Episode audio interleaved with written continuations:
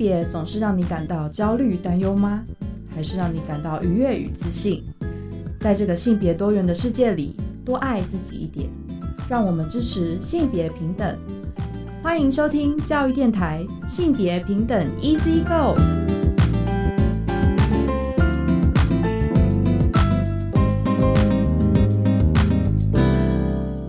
欢迎再回到教育电台性别平等 Easy Go，我是玛丽，帮大家在拜过得好吗？这个礼拜啊，已经是开学第三周了，所以大家应该已经渐渐习惯上班上课的生活节奏了吧？那在这几周呢，其实有很多学校会办新生讲座啊，或者是一些开学讲座，有一个主题我觉得非常非常受欢迎哈，那就是数位性别暴力防治。那这个主题呢，其实为什么会受欢迎？我觉得一部分是反映出哈，校园现场可能真的有越来越多相关的事件和案例了。所以，我们今天的节目呢，其实会环绕在这种校园事件或者是人身安全议题上面了。在性别大八卦，我们要来跟大家分享，有一支呃校园的一个反霸凌专线电话正式启用，大家可能好奇是几号吧？那我们稍后再跟大家做分享哦。那今天的性别慢慢聊呢，我们邀请到了利友中心的社工王小晴啊，王社工来跟大家分享。作为数位儿少性剥削的专业社工，他们日常可能会处理哪一些案例？又是怎么样来跟孩子一起谈？怎么样呃做到自我安全保护？还有当遭遇到数位性别暴力事件的时候，你可以怎么做反应哦？那我们先进行性别大八卦。性别大八卦。今天的性别大八卦要跟大家分享的新闻呢，是关于一支反霸凌的专线电话。那这支电话的号码呢是一九五三呢，教育部反霸凌的专线。为什么会有这支电话呢？主要是为了让大众更加重视校园霸凌的议题，而且想要减少校园霸凌事件的发生哦。所以教育部呢，其实在八月三十号，然后结合了友善校园周的这样子开学周，去正式启用了反霸凌的专线电话。那这个电话号码是几号呢？是一九五三哦，一九五三。这支是一支二十四小时的咨询专线，它也是一个通报管道啦。所以假使发生任何的校园霸凌事件，哦，都可以拨打一九五三来去做通报。那事实上，我们期待啊，可以一起达到拒绝霸凌，哈，大声勇敢的向校园霸凌说不。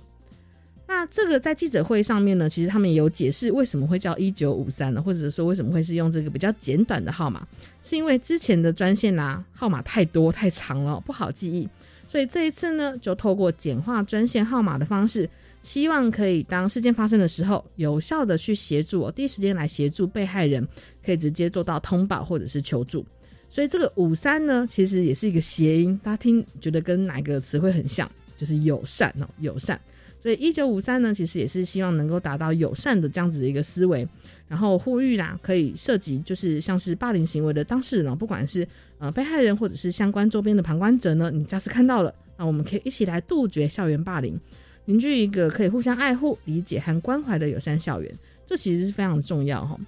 因为其实，在过往啊，我们的性别平等教育法里面也花了非常多的时间啊，非常多的力量来去想要终止校园霸凌的事件。啊，那当然还是时有所闻啦。不过我觉得现在的学生们啊，或者是老师们，其实越来越有警觉性了。所以，假使你发现身旁的呃，就是同学们，或者是你发现学生们有类似的动力或者类似的状况的话，我觉得都可以非常欢迎大家去拨打一九五三的专线哦。那我们才能够透过一起沟通、一起去辅导，来帮助解决掉这样子一个不友善的动力。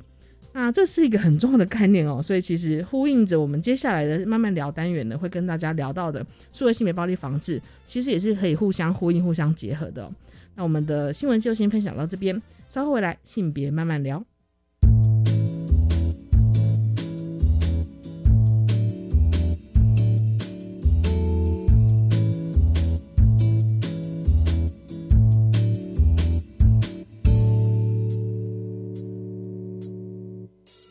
月的情，烦闷的心，躲藏在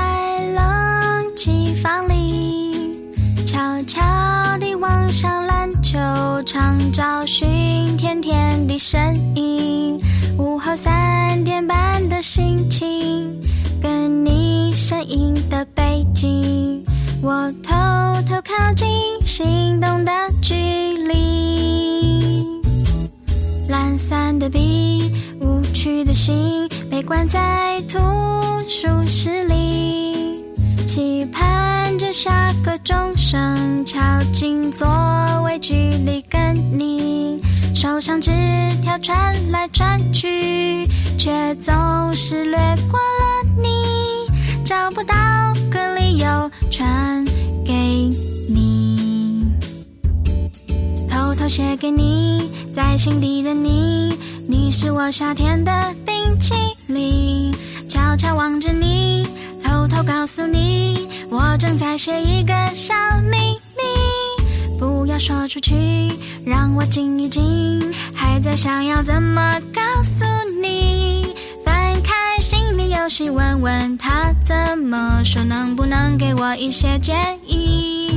写在纸条上的小秘密，告诉我这个夏天属于我的心情。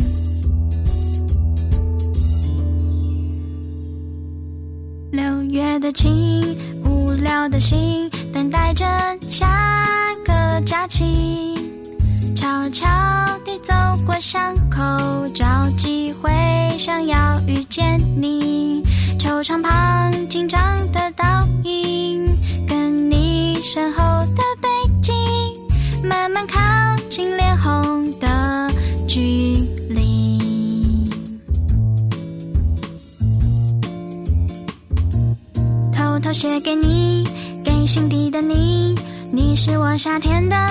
淇淋。悄悄望着你，偷偷告诉你，我正在写一个小秘密，不要说出去，让我静一静，还在想要怎么告诉你。如果留住一些心情给自己，你会不会也这样想着我？我写着六月份那心动的秘密，留下一份心情给你，期待你的回应，那份属于夏天我的心。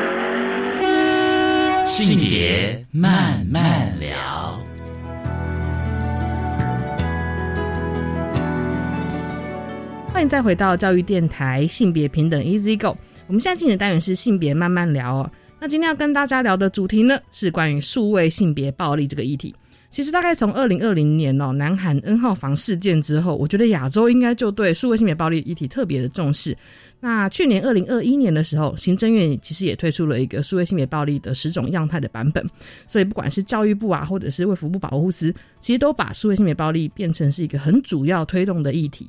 那我们现在的各县市其实也有一些单位呢，是专职有在做数位的防暴的议题的。那我们今天就邀请到了利友中心的王小琴社工来跟大家分享一下数位性别暴力的议题。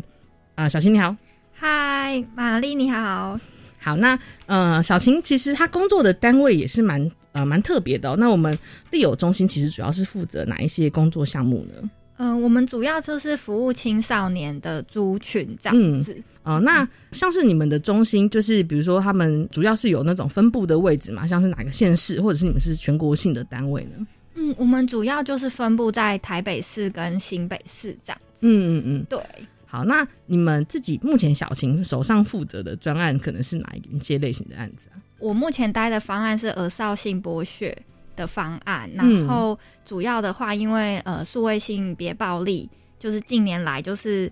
呃整个比例蛮高的，所以嗯我们大部分就是服务的对象是遭受到数位性别暴力的儿少这样子。嗯，所谓的儿少的那个年龄，你们大概是几岁到几岁之间啊？哦，几岁到几岁？你、嗯你是指说我们大部分接案的吗？对对对对对哦，好，呃，有差不多是九岁到十八岁之间。哇，其实 range 蛮大的耶。对是对，而且主要其实会呃，这些孩子们他们其实都，比方说他们都会有法定监护人，所以其实如果发生事件的话，可能呃你们工作的对象除了青少年之外，可能还会跟他们的家长一起工作嘛。没错没错。嗯，是。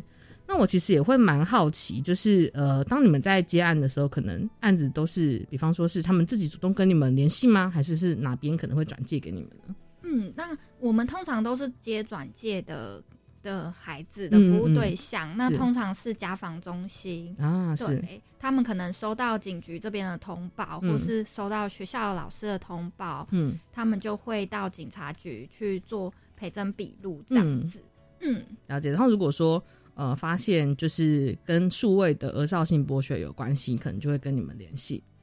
嗯、吗？对，就是说，就是中心的社工会去评估说，呃，适不适不适合转介到我们单位，就是做服务。嗯，这样子，对，因为新北市其实我们是有两个单位一起服务，然后我们是分区的服务，这了样子。解了解。嗯嗯哎、那其实很多听众或许，比方说大家可能都知道，因为如果是老师身份的话，可能都知道校园性平事件可能会有一些要通报的内容啊。但其实有有些听众或许也不是很了解什么叫做儿少性剥削，嗯，对，所以像这个呃名词，它涉及到的呃，比如说受暴的状态大概是什么样子呢？嗯嗯嗯，那其实就是剥削，就是会有点像，就是呃，我们跟老板之间，嗯，可能老板有对你一些很不合理的要求啊，然后或是对你有一些你觉得其实有点傻眼的希望你做的事情，可是你嗯不好意思拒绝，那这个很有可能就是一个剥削的一个开始。嗯，那如果进到儿少性剥削，它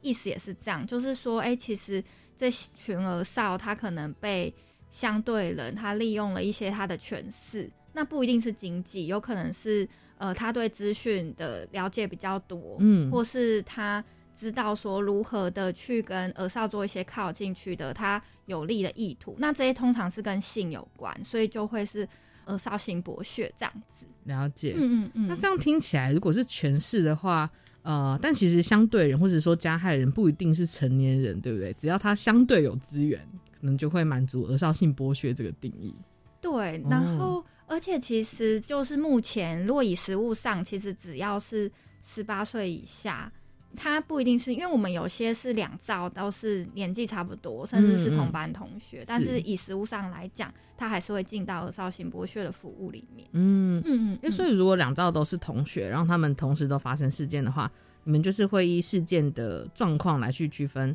像是所谓加害人、被害人吗？还是其实这样子，如果两方都是少年，你们可能都会结案。嗯，当然还是会看那个案件里面的状况。嗯哼哼哼对，有有？没有一方他其实是呃有一个很明显的一个伤害的意图？嗯对，那当然，如果说两方都一起，比如说有一些呃互传裸照啊，嗯然后可能彼此都呃以现在法规来讲，可能彼此有互传裸照，就有可能会涉及儿少性剥削这样了解。子。对对对，所以其实嗯你们的工作应该蛮多，呃，蛮多时间是跟不同年龄层的少年们或少年少女们一起工作。那我其实也会蛮好奇，就是你们像刚刚有提到的，可能传裸照会是一个蛮常见的形式。那还有其他你们在工作里面会发现的常见的形式吗？嗯嗯嗯。那如果是以就是。因为我想说，我们今天主题是数位，所以我们就是都是提数位的嗯部分这样子。嗯，那常见的形式还有一种就是说，呃，偷拍，嗯，对他可能就是在物理的距离上跟你很靠近，然后可能会做了一些偷拍，然后当事人就是有发现，嗯对，或者是说，呃，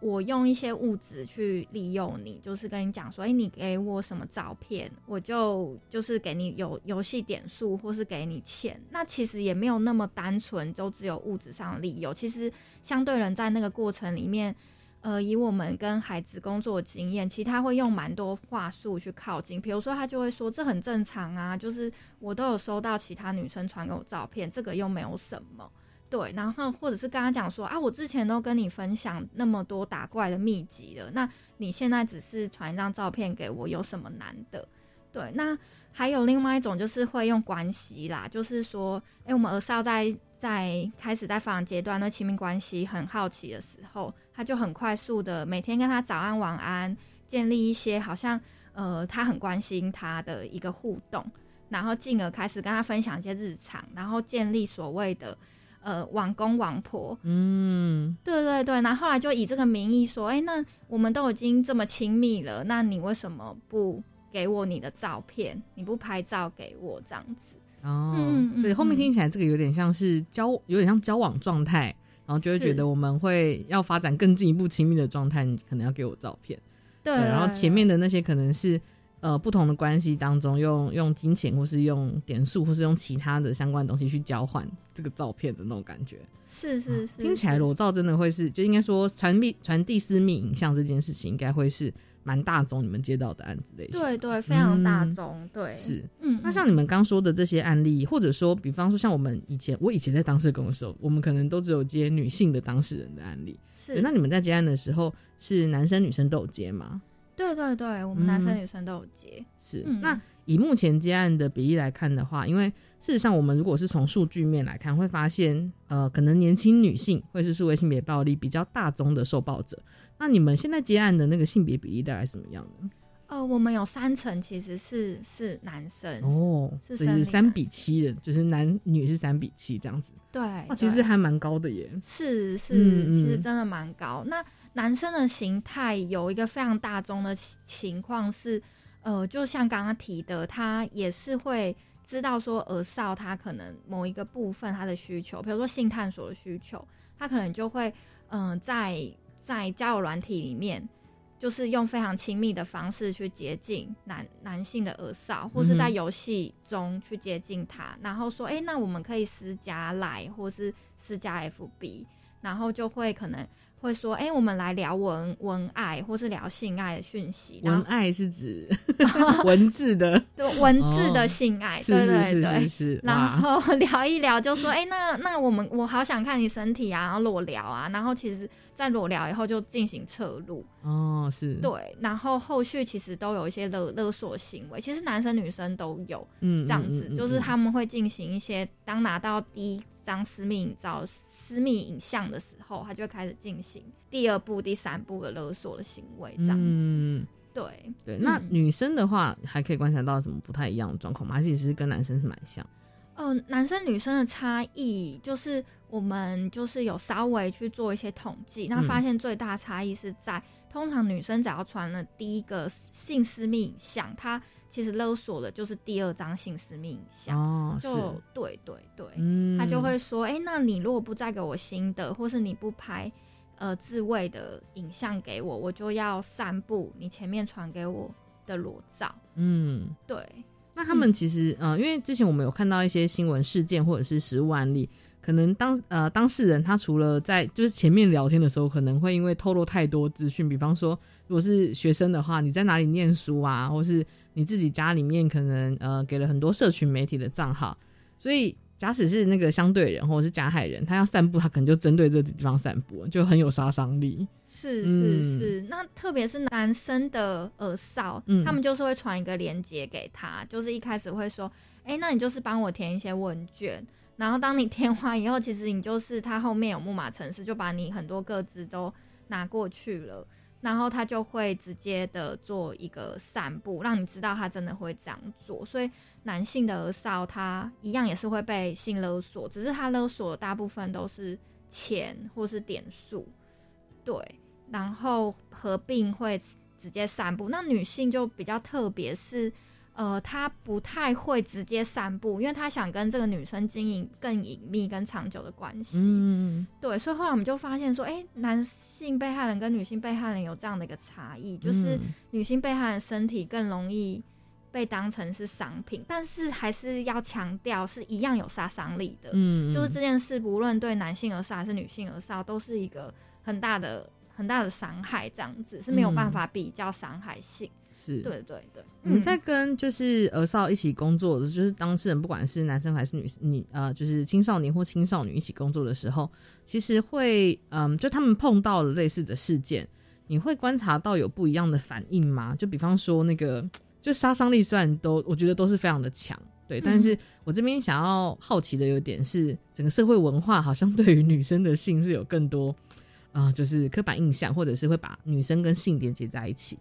对对对，所以我觉得那个就是像您刚说的，就是呃，比方说加害人他可能会想要勒索第二章、第三章往下勒索下去，然后呃，就让那个少女越陷越深，没办法反抗，是不是也会跟这种刻板印象是有关系的呢？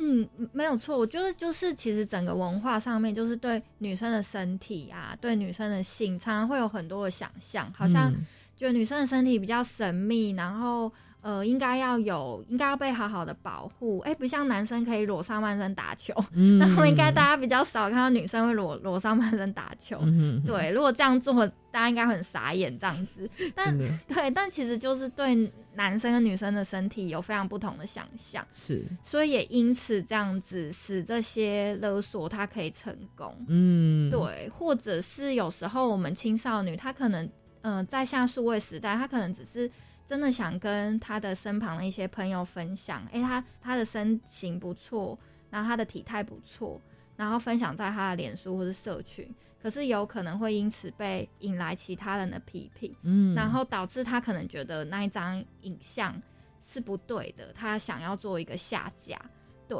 那可是这些社会的氛围，其实就会蛮影响当事人他怎么看待他自己的身体跟他嗯所做的事。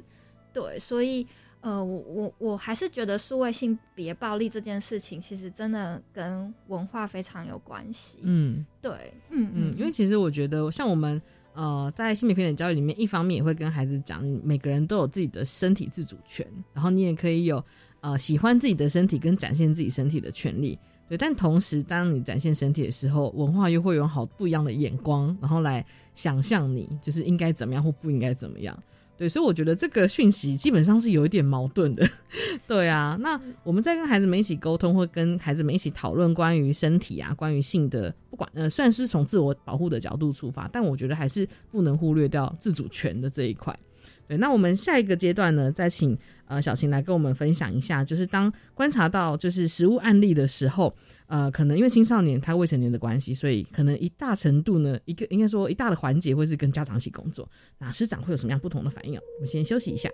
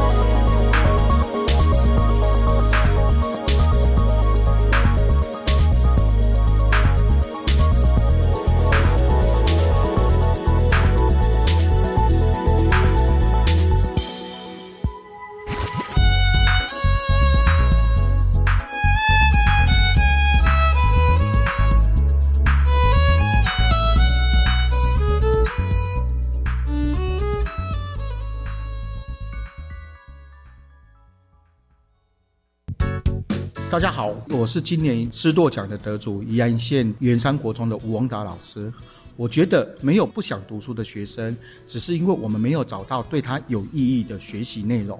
如果简单的事情能够重复的做，它就会变成专业；如果重复的事情能够用心做，它就会变成赢家。那我希望能够带领学生成为未来台湾的赢家，引领台湾的未来走向更良善的未来。哎 你怎么躲在这边哭啊？身上还脏脏的，又被欺负了吗？刚刚他们又把我的书包乱丢，他们还威胁我不能让老师知道，不然他们明天还要再继续欺负我。我们现在就打反霸凌专线，直接跟专线的老师说。全天候反霸凌专线一九五三，随时聆听陪伴一九五三，依旧友善，就是最给力的靠山。以上广告是由教育部提供。目前已进入汛期，这也是台湾最容易遭受台风、水灾、土石流侵袭的时期。虽然汛期带来丰富的水资源，但也可能引起洪涝灾害，请民众留意气象资讯，加强居家防灾准备，请疏通水沟、下水道，以降低汛期带来的灾害损失。掌握及时防灾资讯，请上经济部水利署防灾资讯服务网或下载行动水情 App，多一分准备，少一分损失。以上广告由经济部水利署提供。我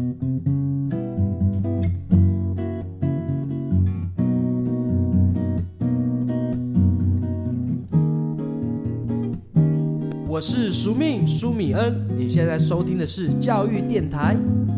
哦，朋友们，就爱教育电台。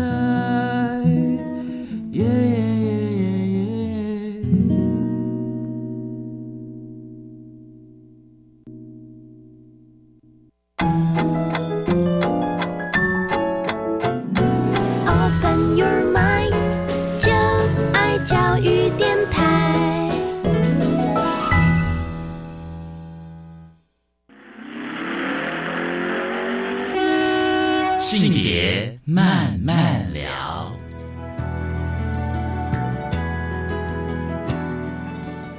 欢迎再回到教育电台性别平等 Easy Go，性别慢慢聊呢。第二段呢，想要跟小琴社工一起来聊一下哈，就是当你实际在接到数位儿少性剥削这些案子的时候，可能因为他们都是未成年嘛，对，所以其实按照那个法定年龄的话，他们的法定代理人可能是他们的家长们，或是其他法定代理人，嗯可能会是也跟你们一起工作的对象之一吗？没错，没错，嗯就是会是我们很重要的合作伙伴这样子。嗯哼嗯哼。对对，那实际在实物案例上面，因为我可以想象我自己青少年的时候，我觉得我想的跟我爸妈想的，或者跟老师想的都不太一样，或是我们的需求都不太一样。那我自己想象这个呃，就是在工作的期间，可能会因为这种需求不一样而产生一些冲突。那不知道是不是会有这个状况呢？嗯嗯嗯，我觉得也不一定是冲突，但是就是会有呃没有办法对话，有时候嗯是哎、就是当我们可能听到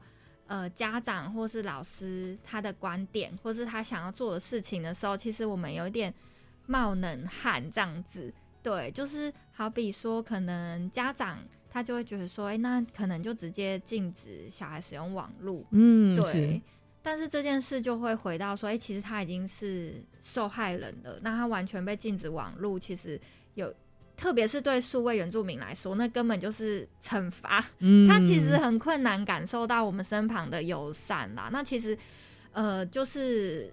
事件发生的当事人，其实他很需要友善的环境去嗯恢复，无论是他对这件事情的看法，还是说他自己呃真的身体上面感受到的那一种侵犯或是嗯担心。对，其实真的很需要友善的环境，所以在租加了其他的限制，其实反而会造成更困难。他可以从嗯。这个世界、事件中有力量的认识到他自己。嗯，对，因为其实我觉得小琴刚刚讲的一点，应该是、呃，就是一直在提醒我们哈，就是数位原住民，他的确网络上可能是他这次事件发生的环境，可是另外一方面，其实他们也很依赖网络去跟得到情绪支持啊，跟朋友互动啊，所以忽然这个东西在他情绪很脆弱的时候，整个被拿掉了，其实也是断了他跟其他人互动的可能性。没错，没错，嗯对，所以就是当家长提直接提出这个策略或方法的时候，有时候你就会比较困难去呃马上松动，嗯对。但其实家长又是很重要的合作伙伴，因为他其实是最靠近儿少，所以我们会花蛮多时间在跟家长互动跟工作这样子。嗯嗯，对，对。那学校老师呢？你们也会跟学校一起合作吗？对对对，我们会跟学校一起合作，因为蛮多案件其实是从学校老师通报的，因为嗯，有可能是孩子揭露或是求助，是，对，所以也很感谢现在的老师们，就是哎、对这个议题越来越关注，嗯。然后就是有多做了一个动作，让我们有机会可以发现说要求求助的儿少这样子，嗯。对，嗯嗯嗯，那其实在，呃，就是应该是说，如果说是学，你在说学期间啦，或者说、嗯嗯呃学龄间，不管是、因为其实你们现在是九岁到十八岁，我觉得可能就是囊括国小到高中阶段，对。可能都会是你们收案的目标。对那事实上，呃，孩子这个时期的孩子，他有很大的一个生活阶段都是在学校，对。对，所以应该是你们呃，即便是可能有其他时间可以跟孩子谈，对，但事实上有些时候会需要进到学校跟孩子讨论吗？嗯，其实我们蛮仰赖学校，如果说愿意提供给我们空间跟孩子去谈话，因为如果说当事人他本身是被学校通报的，对，被学校发现有这个受害情况，其实我们会蛮希望可以呃借用学校的空间去跟孩子进行谈话，去跟他嗯讨论一些诶安全上面的策略。对，那特别如果是在关系中受害当事人，其实他蛮需要，也许是智商资源，或者是一些呃一些其他的视角或是观点，去去讨论或是恢复他在这件事情自自主权，其实很需要时间。那、嗯呃，心理智商可能也不是马上儿少就可以答应，或是马上就愿意去尝试，所以蛮需要铺梗的。对，所以就是如果说学校这边就是愿意说让我们有一个空间，然后让我们可以到学校跟学校老师认识认识，然后我们有个机会合作，我觉得就是一个很棒的开始，这样子。嗯，对对对，因为如果说嗯是学校老师通报的话，他们其实哎、就应该说他通报的同时，其实呃，社政单位也会收到一些联系，然后才会跟你们联络，是这样吗？的意思是一般通报的流程上，对，就是老师通报了以后，然后家访中心他们就会呃，就是会派社工嗯去、去跟儿少这边做了解，还有家长做做了解。是是是，然后等到整个陪真就是笔录做完以后，就会把这个案件转给我们后续做服务，嗯这样子。对，因为刚刚小青有提到说，可能有些老师会觉得，哎、这是这个单位可能是哪个单位啊，等等。我想说，哎、你前面不是有通报吗？所以应该是这样说哈，就是一个事件开始通报之后，可能后续会有很多协助单位或是平行单位会开始同时启动。所以其实老师在通报完，除了校园可能也会性平事件调查之外，可能也会有其他的社工人员想要来共同协助这个孩子。那这个时候其实可以多加了彼此了解一下，然后看可以用什么样的方式共同来去协助。对对对，嗯就是。嗯，对啊，就是也是介绍一下，有可能是我们利友中心的那知名度还不是太高，所以有时候学校老师可能也会觉得有点奇怪，因为前面是呃家访中心是政府单位，怎么后面会变成就是可能是民间的单位这样子？嗯那我觉得那个就是跟政府把就是服务对象的一些服务有委委托出去啦。这样子，嗯。所以就如果有个机会可以跟老师见见面，然后我们可以一起就是合作，我觉得会蛮好的。嗯哼，嗯嗯，所以其实如果是，呃因为丽友其实负呃负责的是新北的案件嘛，对，是是新北有各级学校 如果有收到利友中心的社工联系的话，这个其实是家防中心委外的一些单位。那其他各县市的老师们其实也可以参照类似的模式，就是不不一定只是各县市的家防中心，其实还会有一些民间团体去承办这些呃数位呃，因不不管是数位儿少性博学或者是其他保护性业务，可能都会有社工来跟你做讨论。对对对，那诶、我这边也会蛮好奇，就是呃，好的状况呢，就是比如说处理起来好的状况是，可能老师、家长其实都非常的配合，然后你们可以跟孩子一同工作。那有没有碰到一些挑战呢、嗯嗯，呃，碰到的挑战就是像刚才有提的，就可能家长会觉得，哎、直接用禁止或是防堵的方式。那嗯我当然也觉得，这有时候可能是一个呃短期家长或是孩子，就是我们会觉得好像似乎风险比较低的一个方式。对我也不会觉得说完完全不能使用这个方式，只是说这个方式可能就会让你跟孩子的距离会更远。那可能当他之后发生事情，他可能求助的意愿可能就会变低，所以他是有些副作用的。对，所以就是说在。遇到挑战，我觉得还是文化面，就是诶，我们对于儿少他去自主或决定或是判断力这件事情，我们常常打好多个问号，可能不止只有一个。对对，就是当我们很难相信他的时候，他也会很难相信他有自自主权去跟别人说不，或是呃勇敢的跟别人说他要。对，所以我觉得这个也是我们文化中要一起去练习，对，去。去让儿少有多一点的空间去表达他的需求，对，因为很多儿少他就是不知道自己的需求是什么，他才会被循序善诱的进入到一个很风险的情境里面。嗯，对，对，因为其实像呃，应该说就是在青少年阶段，真的好多的决定权都不在儿少自己身上，就是我们在少年时期可能也有一样的感受，就大人会帮我决定好很多事。但是就是在这个状况下，刚刚小新师傅提到，我觉得一个非常重要的点，就是你从来没有让孩子去决定他可以做什么或不能做什么。那当他碰到了一个，特别是有人问你要不要给我裸照，这个平常不太会出现的问句的时候，他可能也没办法反应啊。是是，对，所以这真的很重要哎，你要让孩子，呃，应该说透过这个事件，其实算是一个提醒，我们都可以一起来学习，这个其实是很重要的概念。没错没错，对啊，所以我觉得，呃，因为其实我。就是家长跟老师可能也会很焦虑，说：“哎，那如果我都放怎么办？”那其实我们社工自己也会，那也是其实也是在这个过程中一直去练习跟调整，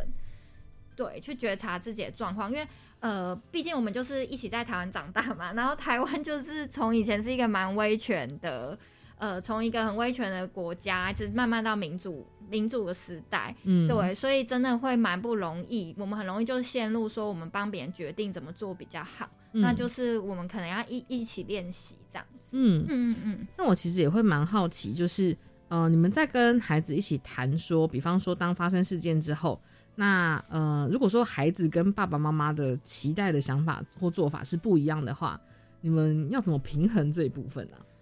嗯，那就是有一个很现实的事情，就是毕竟 我们哦，就是毕竟我们是社工啦。就是说，如果家长他真的觉得说，哎，他做的这个决定真的比社工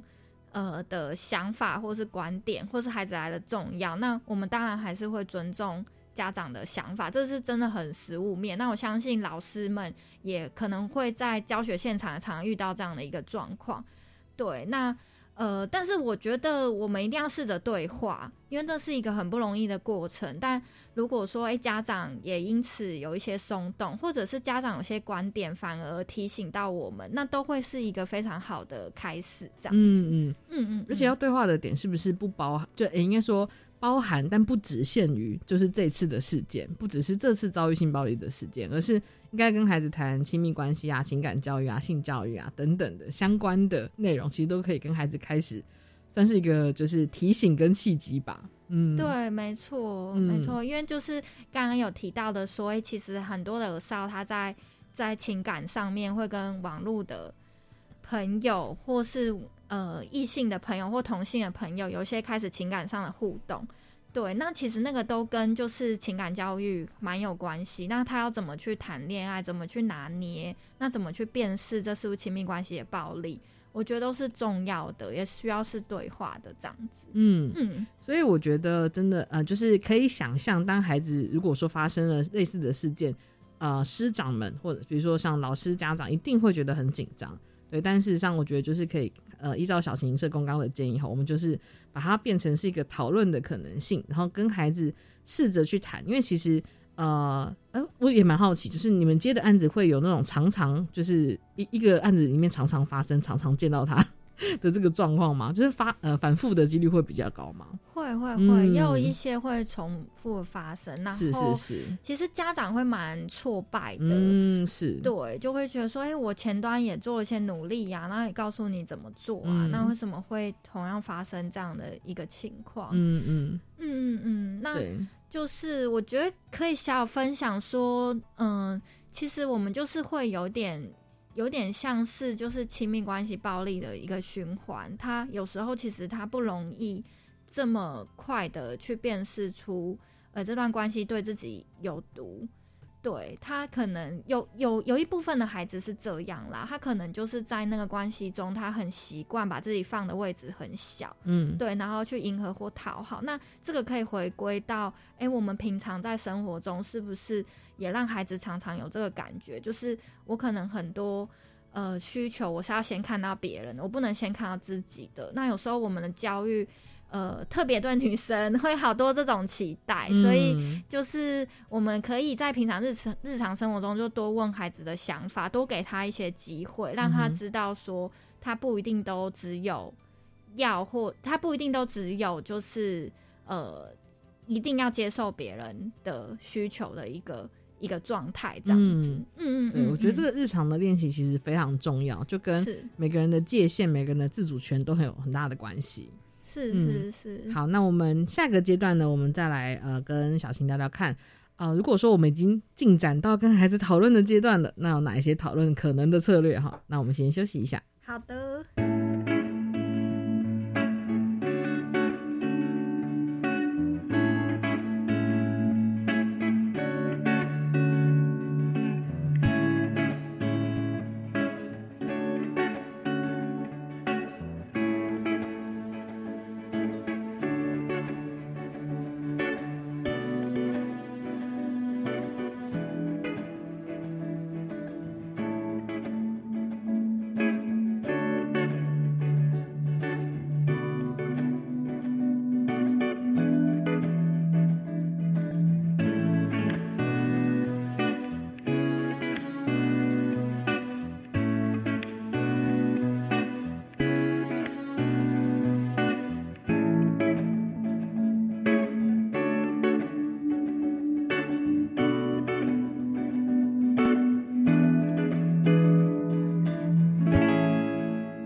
欢迎再回到性别慢慢聊。我们最后一个阶段呢，想要请小琴社工来分享一下哈。当我们呃，不管是孩子有没有出类似的事件哈，其实都蛮适合跟孩子聊。就是当孩子培养可以判断的能力，其实蛮重要的。对，那我觉得在呃防范数位儿少性剥削这一块，就是从社工的角度，可不可以有一些就是实物上的教战守则？我们要怎么跟孩子谈呢？嗯，好哦。就是我会觉得说，刚刚一直跟大家说，哎，不要全部禁止啊。可是如果没有方法的话，嗯，应该会觉得就是那这样到底要怎么做？那通常的话，就是其实这个也是玛丽跟我们分享的，就是你过马路就是会有红、黄、绿灯嘛。那有时候其实可以跟孩子去分享说，那在哪些人际的情境，或是在数位环境中。你开始觉得有一点点怪怪的，或是哎，你开始有点不太确定这样做是不是是不是对的，是不是好吗的时候，代表说其实你心里内建有一个防毒软体出现了。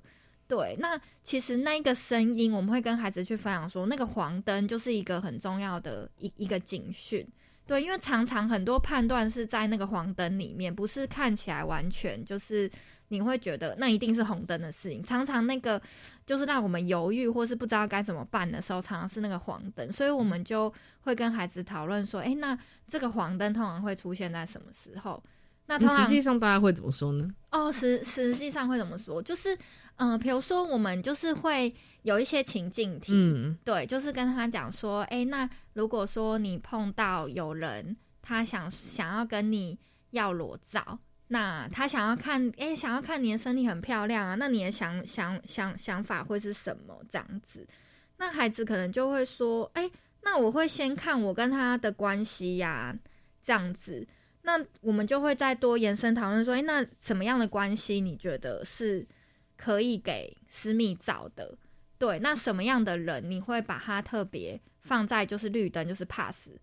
的状况，那什么样的人你会把他放在黄灯？那他们可能就会说，哎，暧昧对象可能有时候就是在一个黄灯区。嗯，那有时候他说，哎，男女朋友一定是绿灯的时候，这时候呃，社工的黄灯就出现，可能不一定是是孩子的，就是会跟他讨论说，哎，那男女朋友为什么我们就可以这个身份，我们就可以定义他，他一定可以拥有你的裸照？那如果真的要传，我们有没有什么方法可以是？你可以保护到你自己的，对，我们会跟他讨论说，哎，比如说这个对方的特质啊，或者是说，哎，那你要怎么找？你可以真的，如果说很不幸的那时候把把猪狗的喇叭那个人不 OK 传出去的时候，那个杀伤力可以小一点。嗯，对。对我好好奇有什么方式？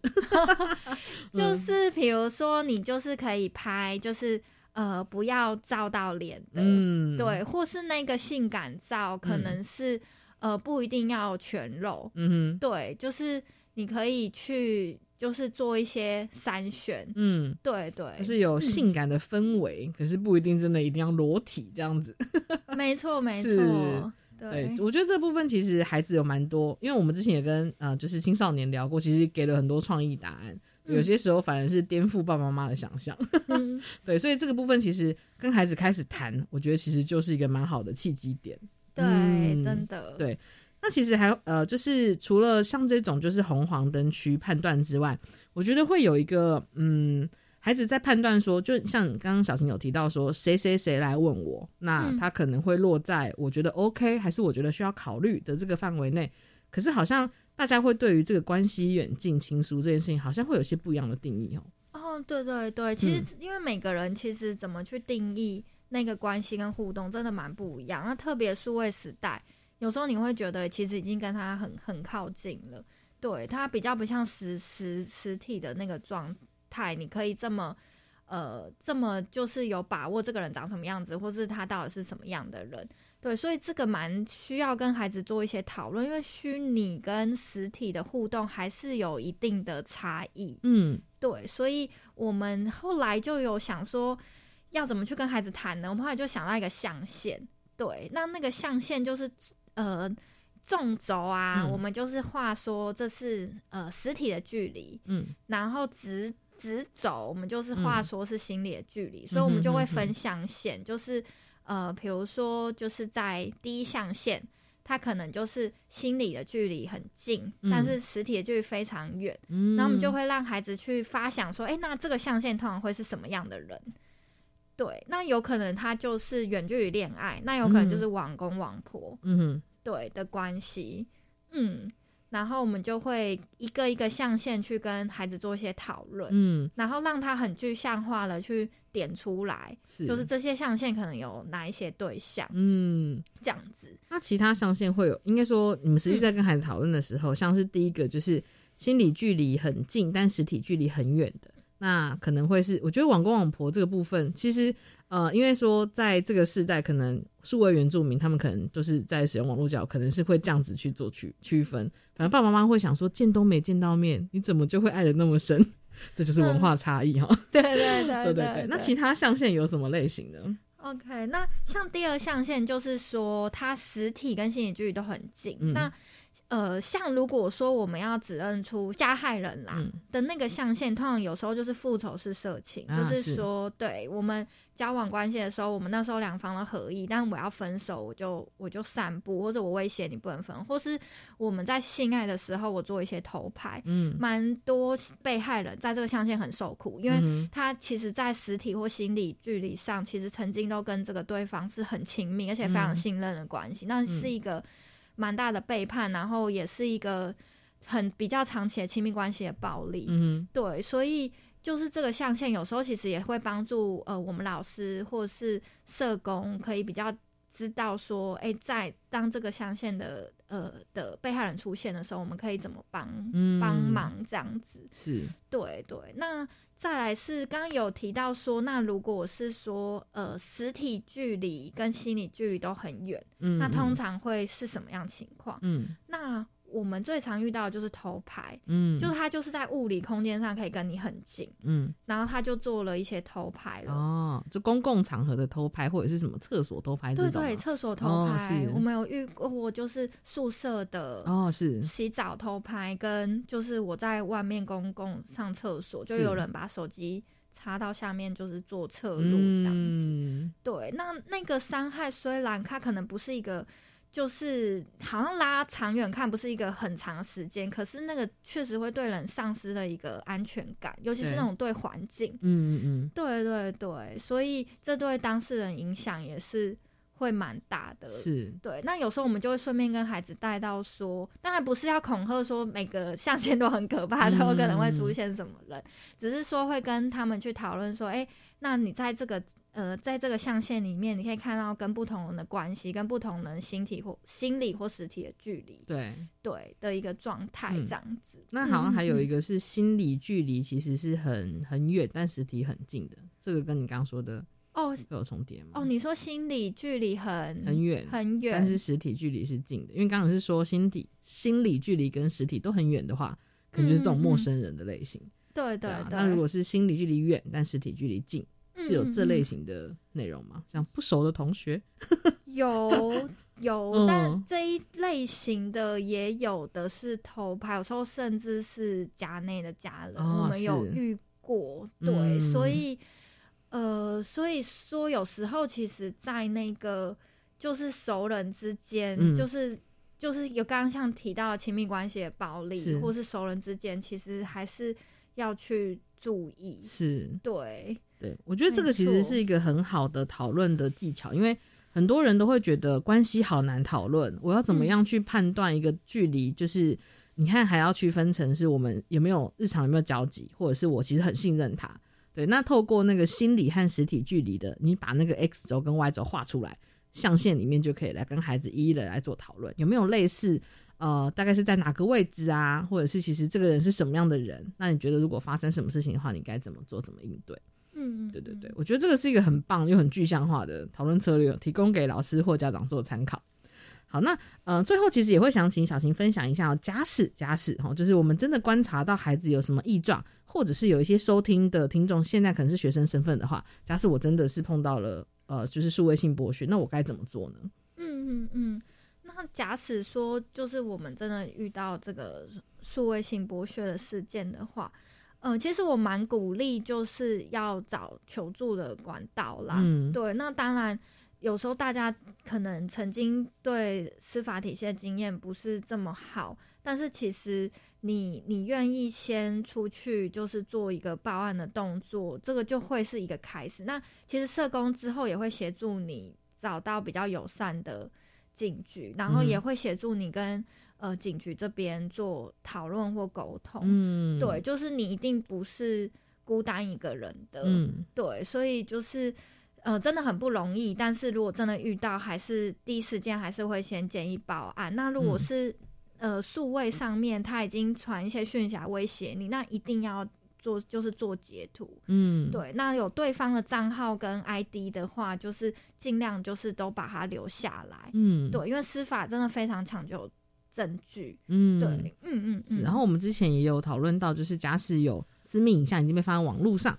然后有个网址的话，其实可以透过 iWin 或者是呃，就是 iWin 其实主要是针对未成年人，然后这些裸照的网址是可以整个撤掉的。然后成年人的话可以用私密哦，就是隐私的私 U M 密的密，然后大家 Google 搜寻上面也会有一个检举的一个就是呃页面，然后你可以把资料登录上去，也可以把那个网址撤下来。是对，所以其实是蛮需要大家去发挥，呃，就是警觉性。然后，当我们发发现孩子们有类似的事件，或者是如果你是学生，然后你碰到类似的事件，或者朋友碰到类似的事件，请不要害怕，不要把它放在心里面。好，就是我们可以想办法一起来解决，会有很多社工来陪陪同你，或来协助你。